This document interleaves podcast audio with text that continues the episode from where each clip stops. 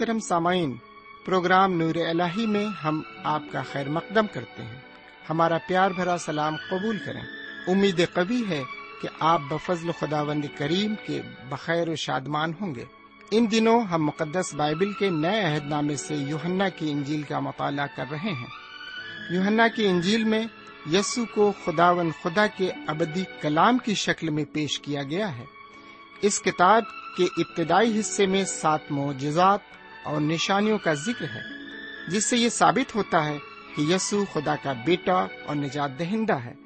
درمیانی حصے میں واض و نصیحت ہے اور آخری حصے میں یسوع کے پکڑوائے جانے اور مصلوب ہونے، دفن ہونے اور جی اٹھنے و شاگردوں پر ظاہر ہونے کا ذکر ملتا ہے۔ آئیے ہم اپنے وقت کے ہمراہ آج کے اس مطالعے میں آگے بڑھیں اور خداوند کے کلام سے فیض حاصل کریں۔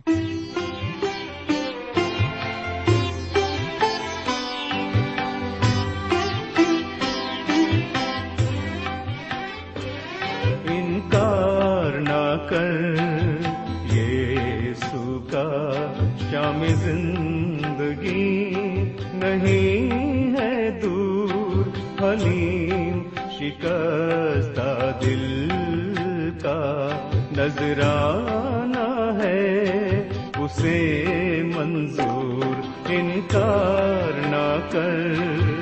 یہ کا شام زندگی نہیں ہے دور، حلیم شکستہ دل کا نذرانہ ہے، اسے منظور انکار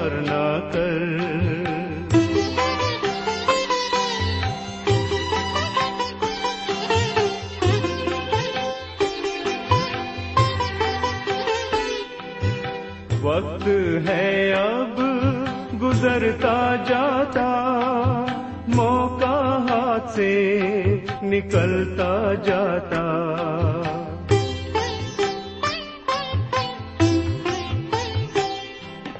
وقت ہے اب، گزرتا جاتا۔ موقع ہاتھ سے نکلتا جاتا۔ کلام خدا کا یہ بتاتا۔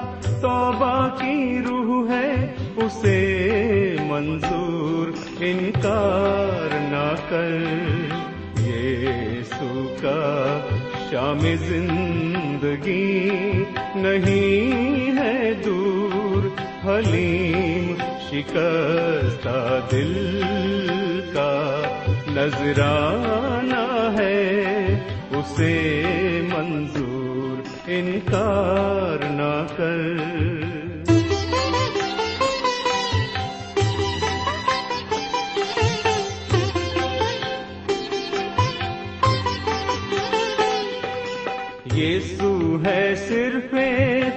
دوست حقیقی دیتی تسلی اس کی نزدیکی۔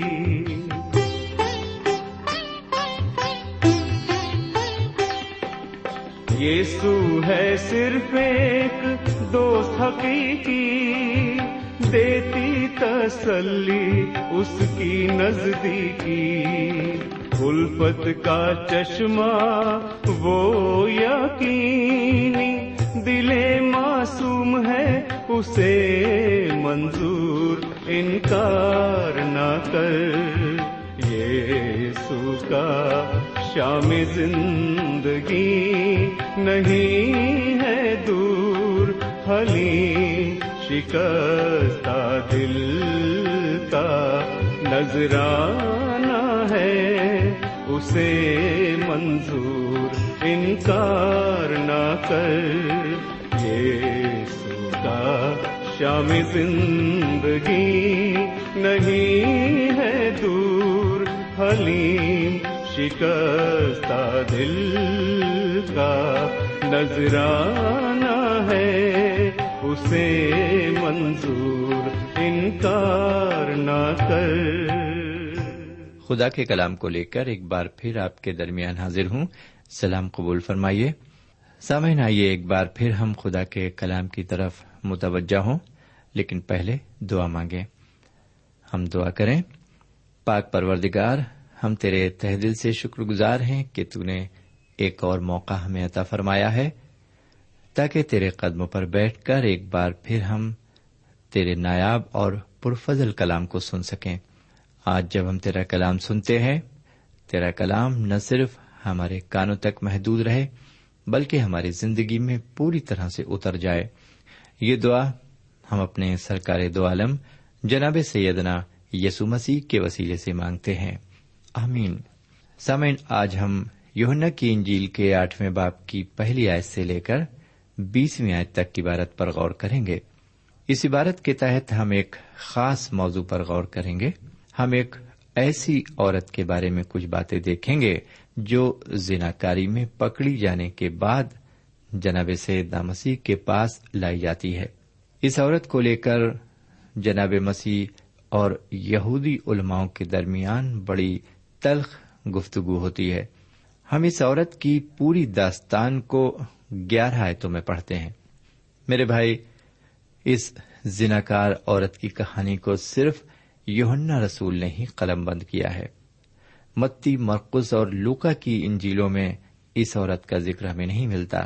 ایک بہت بڑے عالم سینٹ اگسٹن لکھتے ہیں کہ اس واقعے کو دیگر انجیلوں میں اس لیے نہیں لکھا گیا کہ کہیں معاشرے میں زناکاری کو بڑھاوا نہ ملے۔ یعنی لوگ زنا کی طرف نہ راغب ہوں بہرکیف ہم اس کہانی کو آٹھویں باپ کی پہلی آیت سے لے کر گیارہویں آیت تک پاتے ہیں۔ یہاں پر گناہ کو فراموش نہیں کیا گیا ہے، بلکہ اس کی مذمت کی گئی ہے۔ تو آئیے دیکھیں کہ اس کہانی کے ذریعے ہمیں کیا سبق ملتا ہے۔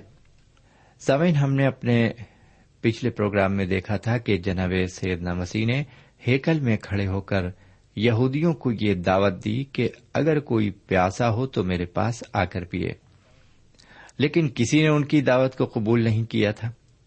صرف ایک نکودیمس کو چھوڑ کر سب اپنے اپنے گھر چلے گئے تھے اور حضور کریم زیتون کے پہاڑ پر تشریف لے گئے تھے۔ ابھی اس آٹھویں باپ کی دوسری آیت میں ہم نے پڑھا کہ سرور دو عالم اب پھر ہیکل میں تشریف فرما ہے اور لوگ بھی وہاں پر موجود ہیں اور وہ سارے لوگوں کو تعلیم دے رہے ہیں۔ تیسری آیت میں ہم پڑھتے ہیں کہ فقی اور فریسی ایک عورت کو پکڑ کر لاتے ہیں جو زنا میں پکڑی گئی تھی۔ وہ اس عورت کو جناب سیدنا مسیح کے سامنے لا کر پٹک دیتے ہیں اور کہتے ہیں کہ یہ عورت زنا میں این فیل کے وقت پکڑی گئی ہے۔ میرے پیارے بھائی بہن، بے شک وہ عورت گنہگار تھی۔ جو کچھ اس نے کیا تھا وہ گناہ تھا۔ اس لیے سیدنا مسیح بھی اسے گنہگار عورت کہہ کر مخاطب کرتے ہیں۔ میرے بھائی بہن، آپ کو معلوم ہو کہ یہ یہودی علماء شریعت کو اچھی طرح جانتے تھے۔ اور شریعت میں یہ مرقوم تھا کہ اگر کوئی مرد دوسرے مرد کی بیوی کے ساتھ یا اپنے پڑوسی کی بیوی کے ساتھ زنا کرتا ہے، تو ایسی حالت میں عورت اور مرد دونوں کو مار ڈالا جائے۔ شاید آپ سمجھ گئے ہوں گے کہ یہ یہودی علماء کتنا غلط کام کر رہے ہیں۔ وہ مرد کہاں ہے جس نے اس عورت کے ساتھ زنا کیا ہے؟ کیونکہ عورت کے سبب سے مرد زناکار ہے اور مرد کے سبب سے عورت زناکار ہے۔ دونوں ہی برابر کے گنہگار ہیں۔ لیکن یہودی علماؤں نے مرد کو وہاں پر حاضر نہیں کیا۔ اس طرح انہوں نے شریعت کی خلاف ورزی کی۔ یہاں پر ان علماء کو اس بات سے کوئی سروکار نہیں ہے کہ شریعت کی توہین ہو رہی ہے۔ ان کا مقصد تو صرف اس عورت کے ذریعے حضور کریم کو آزمانے اور انہیں پھنسانے کا ہے۔ ذرا سنیے کہ وہ پانچویں آیت میں توریت کا سہارا لے کر جناب سیدنا مسیح سے کیا کہتے ہیں۔ توریت میں موسا نے ہم کو حکم دیا ہے۔ کہ ایسی عورتوں کو سنسار کریں۔ پس تو اس عورت کی نسبت کیا کہتا ہے؟ میرے بھائی، یہ یہودی علماء اپنی بات کو حضرت موسا علیہ السلام کی شریعت کا سہارا لے کر شروع کرتے ہیں۔ کیونکہ موسا علیہ السلام کی شریعت کی مخالفت کرنے کی ہمت کوئی نہیں رکھتا۔ حضرت موسا کی شریعت کے مطابق اس عورت کو سنسار کر دینا چاہیے۔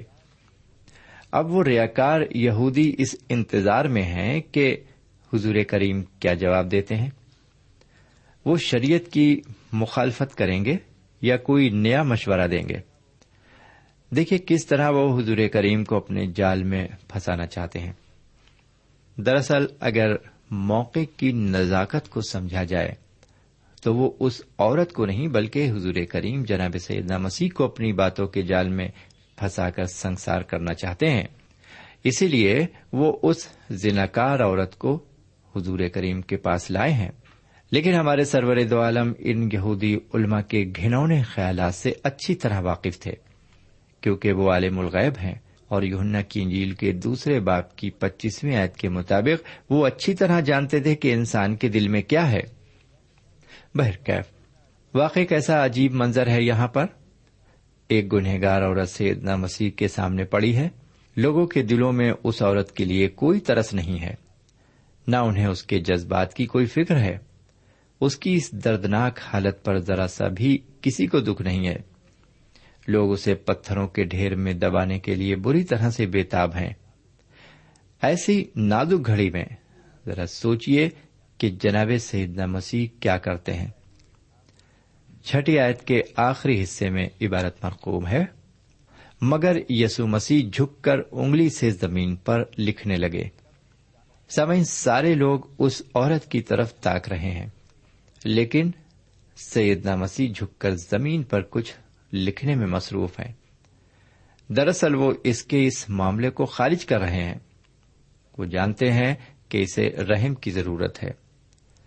ہمارے حضور کریم اس عورت پر الزام لگانے والوں کے ساتھ نہیں ہیں۔ وہ صرف زمین پر جھک کر کچھ لکھنے میں لگے ہوئے ہیں۔ میرے بھائی، ایک یہی چھٹی آیت ہے جو سیدنا مسیح کے لکھنے کی تصدیق کرتی ہے۔ ورنہ اکثر یہودی جی ہاں اکثر یہودیوں کی زبان سے ہم نے یہ کہتے سنا ہے کہ بغیر پڑھے لکھے اسے کیسے علم آ گیا۔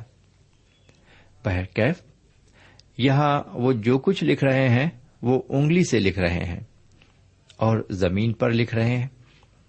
ویسے تو جناب سیدنا مسیح کے اوپر بہت کچھ لکھا گیا۔ لیکن بذات خود اس کے علاوہ انہوں نے کچھ نہیں لکھا۔ اگر لکھا بھی تو صرف ہیکل کی زمین پر جسے ہوا کے جھوکوں نے کچھ ہی دیر میں مٹا دیا۔ لیکن انہوں نے ایسی کیا تحریر لکھ دی کہ جس کو دیکھ کر سارے لوگ چپ چاپ عورت کو چھوڑ کر وہاں سے کھسک گئے۔ شاید انہوں نے وہاں پر سارے لوگوں کے گناہ لکھ دیے، جس کو پڑھ کر وہاں پر کھڑے سارے لوگ چپ چاپ کھسک لیے۔ اسی لیے جناب سیدنا مسیح نے لوگوں کو یہ چیلنج بھی دیا کہ وہی اس عورت کو پہلا پتھر مارے جو بے گناہ ہو۔ میرے بھائی، کس میں یہ کہنے کی ہمت نہیں ہوئی؟ یا کسی میں یہ کہنے کی ہمت نہیں ہوئی کہ وہ بے گناہ ہے؟ وہ سب گنہگار تھے اور سب کے گناہ زمین پر لکھ دیے گئے تھے۔ آپس میں تو وہ اپنے گناہوں کو ایک دوسرے سے چھپا سکتے تھے؟ لیکن سیدنا مسیح کے سامنے کسی کا بھی گناہ نہیں چھپ سکتا تھا۔ کیونکہ وہ عالم الغیب ہیں۔ وہ ہر ایک کے دل کا حال اچھی طرح جانتے تھے۔ میرے پیارے بھائی بہن اور میرے پیارے بزرگ، میرے اور آپ کے گناہوں سے بھی وہ اچھی طرح واقف ہیں۔ ہو سکتا ہے ہمارے گھر والوں کو ہمارے بارے میں کچھ نہ معلوم ہو۔ ہو سکتا ہے ہمارے مذہبی رہنماؤں کو ہمارے بارے میں کچھ نہ معلوم ہو۔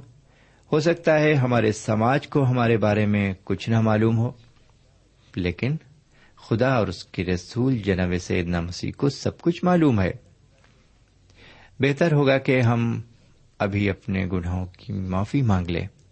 ورنہ توبہ اور فضل کا دروازہ بند ہو گیا تو پھر بخشش کی امید بالکل نہیں رہے گی۔ اور ہم کو ہمارا گناہ روز حجر میں گنہگاروں کی صف میں لا کر کھڑا کر دے گا۔ خدا ہمیں ہدایت فرمائے۔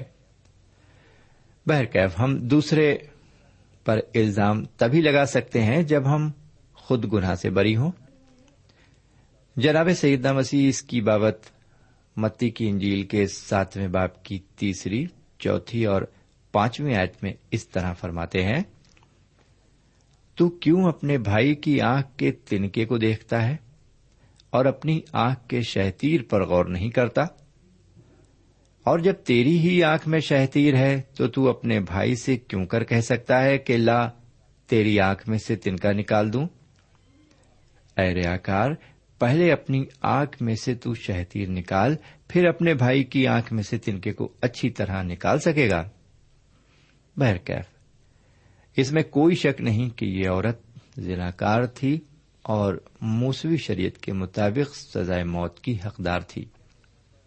سوین کیا یہاں پر سرور دو عالم جناب سیدنا مسیح حضرت موسی علیہ السلام کی شریعت کے خلاف کام کر رہے ہیں؟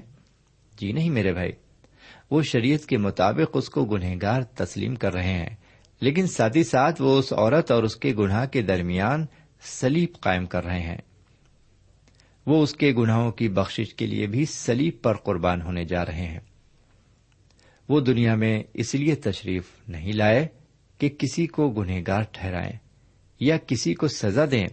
وہ دنیا میں ایک نجات دہندہ بن کر تشریف لائے۔ وہ گنہگاروں کے لیے زندگی کا عطیہ بن کر تشریف لائے۔ ذرا سنیے کہ دسویں اور گیارہویں آیت میں حضور کریم اس عورت سے کیا فرماتے ہیں؟ لکھا ہوا ہے اے عورت، یہ لوگ کہاں گئے؟ کیا کسی نے تجھ پر حکم نہیں لگایا؟ اس نے کہا، اے خداون کسی نے نہیں۔ یسو نے کہا، میں بھی تجھ پر حکم نہیں لگاتا۔ جا، پھر گناہ نہ کرنا۔ میرے بھائی، حضور کریم جناب سیدنا مسیح معافی کا چشمہ ہے۔ وہ سب کو معاف کرنا چاہتے ہیں۔ انہوں نے بڑے سے بڑے گنہگار کو معاف کیا۔ یہاں تک کہ سلی پر لٹکتے وقت انہوں نے اپنے دشمنوں کو بھی معاف کیا۔ سیدنا مسیح، آج مجھے اور آپ کو بھی معاف کرنے کے لیے تیار ہیں۔ لیکن اس معافی کے ساتھ ساتھ ایک بات اور جڑی ہوئی ہے، اور وہ یہ کہ پھر آگے ہم گناہ نہ کریں۔ میرے بھائی، ہے نا گناہوں کی بخشش کا آسان طریقہ؟ نہ تو ہمیں کسی آستانے اور درگاہ شریف پر جانے کی ضرورت ہے اور نہ ہی ہمیں نیاز نظر چڑھانے اور جانوروں کو قربان کرنے کی ضرورت ہے۔ ہمیں صرف دل کی صداقت سے جناب سیدنا مسیح کو اپنا نجات دہندہ قبول کرنے کی ضرورت ہے۔ اور یہی کام ہم ابھی اور اسی وقت کر سکتے ہیں۔ ہم تہ دل سے اقرار کریں کہ ہم گنہگار ہیں اور یقین کریں کہ ان کی قربانی ہمارے گناہوں کے لیے کفارہ ہے۔ خدا ہمیں ابھی اور اسی وقت بخش دینے کے لیے تیار ہے۔ بہرکیف ہم آگے بڑھیں گے۔ آگے ہم بارہویں آیت میں مرقوم پاتے ہیں۔ یسو نے پھر ان سے مخاطب ہو کر کہا، دنیا کا نور میں ہوں۔ جو میری پیروی کرے گا، وہ اندھیرے میں نہ چلے گا، بلکہ زندگی کا نور پائے گا۔ سمجھ، سب سے پہلے ہم اس آیت کے ایک خاص لفظ پر غور کریں گے اور وہ خاص لفظ ہے میں ہوں۔ میرے بھائی، اگر آپ بائبل شریف کا مطالعہ کریں تو یہ میں ہوں لفظ آپ کو بار بار پڑھنے کو ملے گا۔ وہاں پر لکھا ہے، میں جو ہوں سو ہوں، میں جو ہوں سو ہوں۔ اس لفظ کو آپ خروج کی کتاب کے تیسرے باپ کی چودہویں آیت میں پڑھ سکتے ہیں۔ پرانے عہد نامے میں خدا ون تعالیٰ نے اپنا تعارف لوگوں کو اسی لفظ سے دیا ہے۔ اب جناب سیدنا مسیح بھی اسی لفظ سے اپنا تعارف پیش کر رہے ہیں، کیونکہ وہ الہی قدرت سے معمور ہیں۔ ساتھ ہی ساتھ وہ ایک لفظ اور اپنے لیے پیش کرتے ہیں اور وہ لفظ ہے نور۔ وہ فرماتے ہیں کہ میں ہوں، لیکن کیا ہوں؟ دنیا کا نور ہوں۔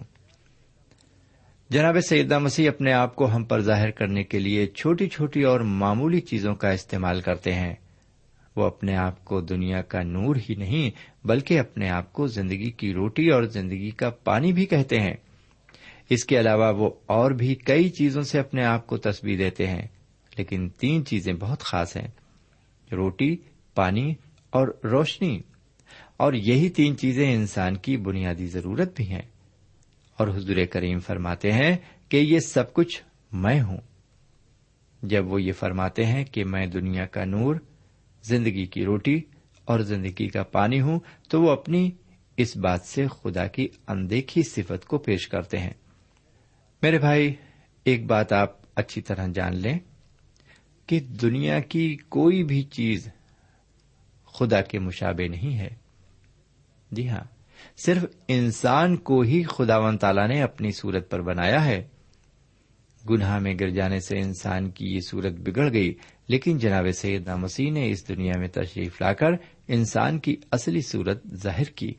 اسی لیے جناب سیدنا مسیح ایک کامل انسان کہلائے۔ آئیے ذرا یہ بھی دیکھ لیں کہ سرور دو عالم جناب سیدنا مسیح نے اپنی بابت اور کیا کیا فرمایا ہے اور کن کن چیزوں سے اپنی تصویر دی ہے۔ یونا کی انجیل کے چھٹے باپ کی پینتیسویں آیت میں وہ فرماتے ہیں، زندگی کی روٹی میں ہوں۔ اسی انجیل کے آٹھویں باپ کی بارہویں آیت میں وہ فرماتے ہیں کہ دنیا کا نور میں ہوں۔ پھر اسی انجیل کے دسویں باپ کی نویں آیت میں وہ فرماتے ہیں، دروازہ میں ہوں۔ پھر اسی انجیل کے دسویں باپ کی گیارہویں آیت میں وہ فرماتے ہیں اچھا چرواہا میں ہوں۔ آگے اسی انجیل کے گیارہویں باپ کی پچیسویں آیت میں وہ فرماتے ہیں، قیامت اور زندگی میں ہوں۔ پھر چودہویں باپ کی چھٹی آیت میں وہ فرماتے ہیں، راہ حق اور زندگی میں ہوں۔ پھر پندرہویں باپ کی پچیسویں آیت میں وہ یہ بھی فرماتے ہیں کہ انگور کا حقیقی درخت میں ہوں اور تم ڈالیاں ہو۔ بہرکیف یہاں پر آٹھویں باپ کی بارہویں آیت میں وہ فرماتے ہیں کہ دنیا کا نور میں ہوں۔ ایسا فرما کر جناب سیدنا مسیح نے فقی اور فریسیوں کے گناہ کو اجاگر کیا۔ یہ شرح کے عالم ایک عورت کو جو زنا میں پکڑی گئی تھی، یسو مسیح کے پاس اسے سزائے موت دلانے کے لیے لائے تھے۔ سمعین اس طرح یہ علماء نہ جانے کتنے لوگوں کو سزائے موت دے چکے ہوں گے۔ لیکن ہمارے سرکار دو عالم نے ان پر یہ ظاہر کر دیا کہ جتنی گنہگار یہ عورت ہے، اتنے ہی گنہگار تم ہو۔ فرق اتنا ہے کہ تم ابھی پکڑے نہیں گئے ہو۔ اس لیے جو بے گنا ہو، وہی پہلا پتھر مارے۔ یہ سن کر وہاں پر کھڑے لوگوں میں سے کسی کی بھی ہمت نہیں ہوئی کہ وہ اس عورت کے پتھر مارے اور سب لوگ وہاں سے خراما خراما چلے گئے۔ میرے بھائی، جب آپ اپنے کمرے میں روشنی کرتے ہیں تو چوہے، کاکروچ، کھٹمل، مچھر اور سبھی کیڑے مکوڑے روشنی کو دیکھتے ہی فوراً اندھیری جگہ میں بھاگ جاتے ہیں۔ سمین روشنی ایک ایسی چیز ہے جو سب کچھ اجاگر کر دیتی ہے۔ وہ گناہ کو بھی اجاگر کر دیتی ہے۔ یہی وجہ تھی کہ فقی اور فریسیوں کو حضور کریم کے سامنے سے بھاگنا پڑا۔ دنیا کا نور میں ہوں۔ یہ دعوی جناب سیدنا مسیح کے عظیم دعووں میں سے ایک ہے۔ یہ جناب سیدنا مسیح کی زندگی کی تشریح بھی ہے۔ یونا کے پہلے خط کے پہلے باپ کی پانچویں آیت میں لکھا ہے، خدا نور ہے۔ جناب سیدنا مسیح بھی خدا کی پاکیزگی اور اس کے نور سے معمور ہیں۔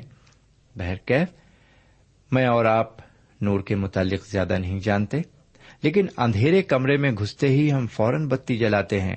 اگر کوئی چیز ڈھونڈنا ہے تو ہم زیادہ سے زیادہ روشنی کرتے ہیں۔ جب اندھیرے میں ڈر لگتا ہے، تب بھی ہم روشنی کا سہارا لیتے ہیں۔ جناب سیدنا مسیح بھی ہماری تاریخ زندگی کے لیے ایک روشنی ہے۔ جس طرح سورج ہماری جسمانی دنیا کو روشن کر دیتا ہے، اسی طرح جناب سیدنا مسیح ہماری روحانی زندگی کو روشن کر دیتے ہیں۔ وہ بارہویں آیت کے دوسرے حصے میں فرماتے ہیں، جو میری پیروی کرے گا، وہ اندھیرے میں نہ چلے گا، بلکہ زندگی کا نور پائے گا۔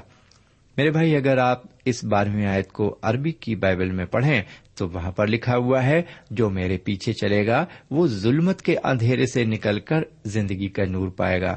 میرے بھائی، یہ ظلمت کا اندھیرا گناہ کے اندھیرے کو ہی ظاہر کرتا ہے۔ میرے پیارے بھائی بہن اور میرے پیارے بزرگ، خدا نہ کرے کہ آپ گناہ کی تاریکی میں زندگی بسر کر رہے ہوں، تو آپ بھی اس گناہ کی تاریکی سے نجات پا سکتے ہیں۔ آپ بھی ظلمت کے اندھیرے سے نکل کر نور میں داخل ہو سکتے ہیں۔ لیکن کب؟ جب آپ حضور اقدس جناب سیدنا مسیح کی پیروی کریں یعنی جب آپ ان کے پیچھے چلنے لگے کیونکہ حضور کریم صاف طور سے فرماتے ہیں، جو میری پیروی کرے گا، وہی اندھیرے سے نکل کر زندگی کے نور میں داخل ہوگا۔ لیکن جو لوگ حضور کریم کو اچھی طرح نہیں جانتے، وہ اس بات سے انکار کرتے ہیں کہ سیدنا مسیح زندگی کا نور ہے یہ لوگ ابھی بھی ظلمت کے اندھیرے میں ہیں، یہ لوگ چاند چراغ اور بجلی کی روشنی سے ہی مطمئن ہیں۔ یہ لوگ سورج کی روشنی میں نہیں چلنا چاہتے۔ ہمارے حضور کریم راست بازی کا سورج ہے۔ اگر کوئی اس روشنی میں چلے گا تو وہ کبھی ٹھوکر نہیں کھائے گا۔ بہرکیف ساتویں باب میں ہم نے دیکھا تھا کہ جھوپڑیوں کی عید کے موقع پر اسرائیلی اس بات کو یاد کر رہے تھے کہ خداون تعالی نے آگ کا کھمبا بن کر ان کی پیشوائی کی۔ اس لیے اس عید کے موقع پر وہ اپنے ہاتھوں میں مشال لے کر گشت کیا کرتے تھے۔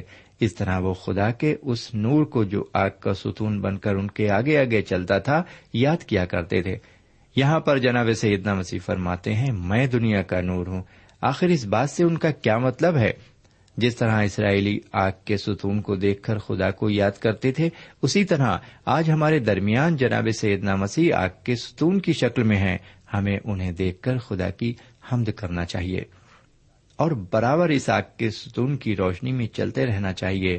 یہ نور سرت مستقیم پر چلنے کے لیے قدم قدم پر ہماری رہنمائی کرے گا۔ آگے سترویں اور اٹھارہویں آیت میں لکھا ہے، اور تمہاری توریت میں بھی لکھا ہے کہ دو آدمیوں کی گواہی مل کر سچی ہوتی ہے۔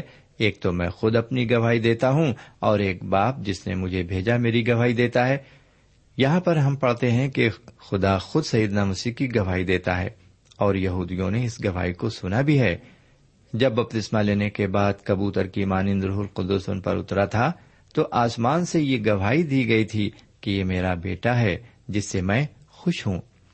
آگے انیسویں آیت میں یہودی علماء ان سے کہتے ہیں کہ تیرا باپ کہاں ہے؟ یہاں پر جناب سیدنا مسیح کی باپ سے مراد خدا سے ہے۔